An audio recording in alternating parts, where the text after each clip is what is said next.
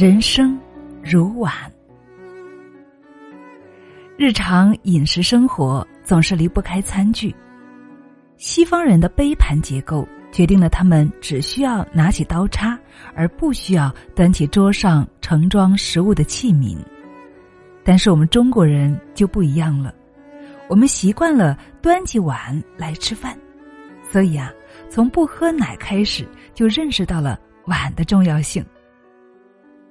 找到了好的工作，就被形容成端起了金饭碗，人生也可以因此金碧辉煌。有的时候仔细想想，还真有那么一种“人生如碗，碗如人生”的意思呢。比如说，碗要有重量，扛磕碰；好的碗应该是沉静质朴的，样子和重量要适合。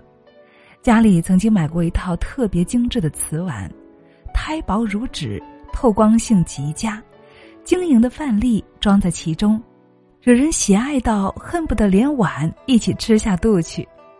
但是唯一不足的呀，就是太过经不起磕碰了，洗碗的时候手一滑，又会碎掉一个；侄女儿吃饭时碰到了水杯，又砸碎一个，不如家里的蓝边粗瓷碗。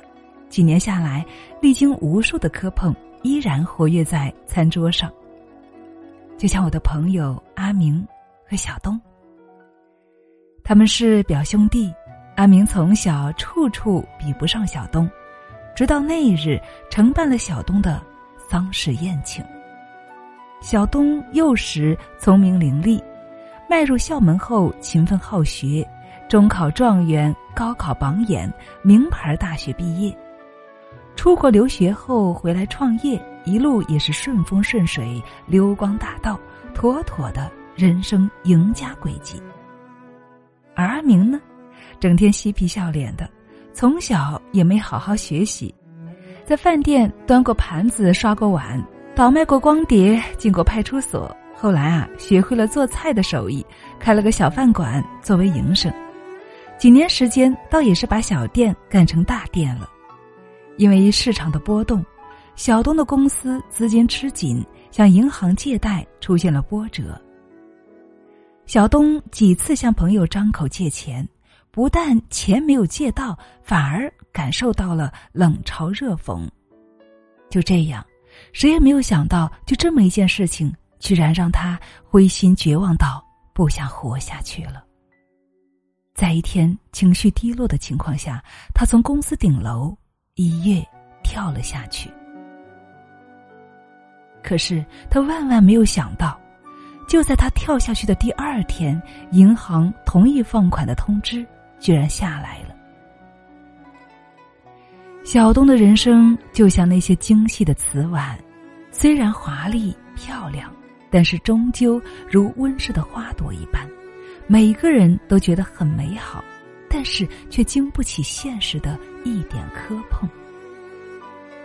但是阿明的人生呢，就好比有一定厚度、一定重量的碗，虽然厚墩墩的不甚讨好，但自有一份历经风雨的厚重，绝对扛得起生活中的摔摔打打。说到人生如碗，那还需要碗有度量。能够承担，我们日常使用的饭碗大多是上口大、下口小的浑圆造型，最适合托在手上。一般来说，直径不超过十二厘米，那大概就是我们普通人两手合围的直径了。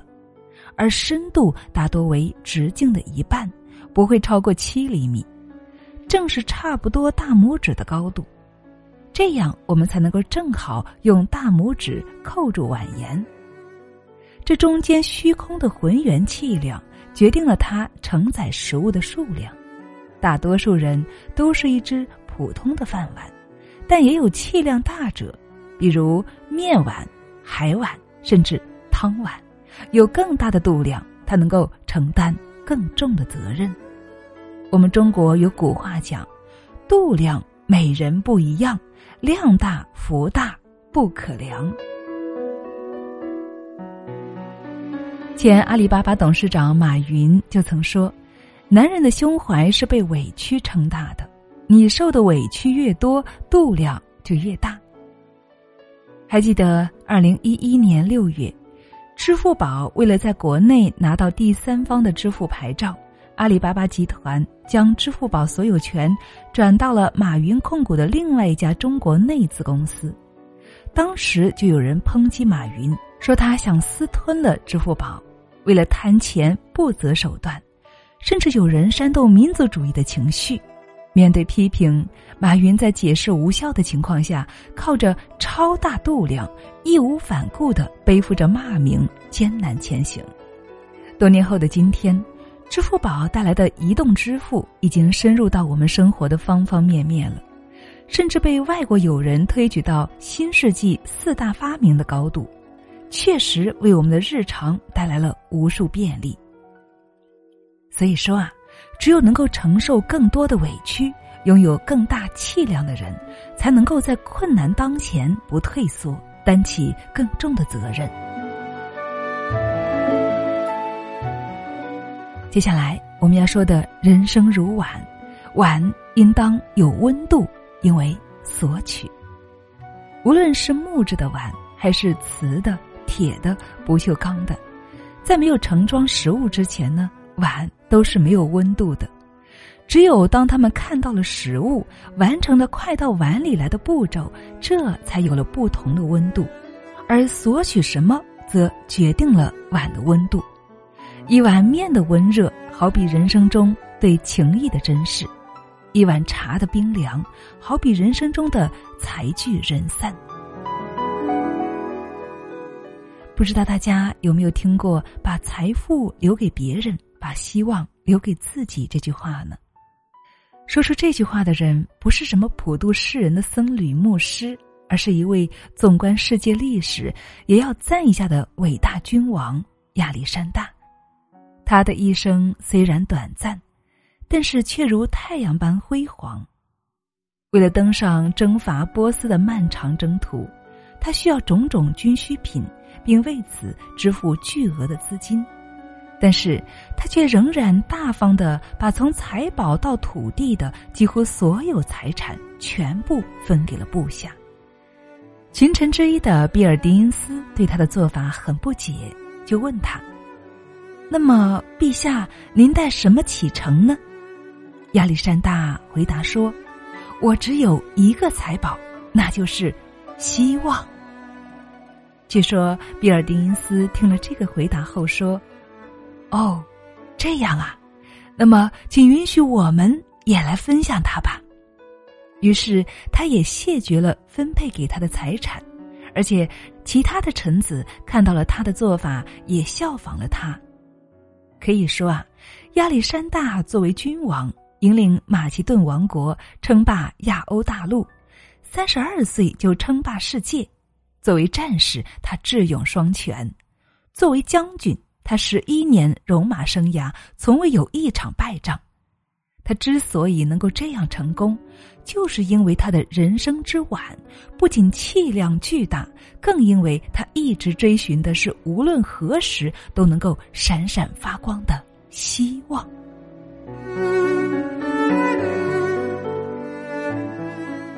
是啊，晚有度量，才有希望。那么同时，碗因为有欲望，才会丰富。叔本华说：“人生就是一团欲望，欲望得不到满足就会痛苦，欲望得到满足就会无聊。人生就像钟摆一样，在痛苦和无聊之间摇摆。”这个观点和碗盛装食物是相类似的。盛装不同的食物，代表不同的欲望。盛装食物时，碗是满足的；虚席以待时，碗想必也会因为毫无内容而感到无聊吧。仔细想想，人生也是一样啊。正是因为承载了不同的内容，满足不同的欲望，人生才会显得丰富多彩。盛装一碗温热的清粥，是人生的简单质朴。盛装一碗晶莹的米饭，是人生的温饱安康；盛装一碗油亮的烧肉是人生的甘美醇香，盛装一碗碧绿的菜汤是人生的和谐健康。所以呀，亲爱的，无论你的碗中装了什么样的食物，只要手捧起这只碗，碗沿抵在唇齿之间，那么在接触到碗中食物的那一瞬间，那种安全。温暖和满足感，将直接延伸出从味觉抵达心灵的直接快乐。亲爱的朋友，你领会到了吗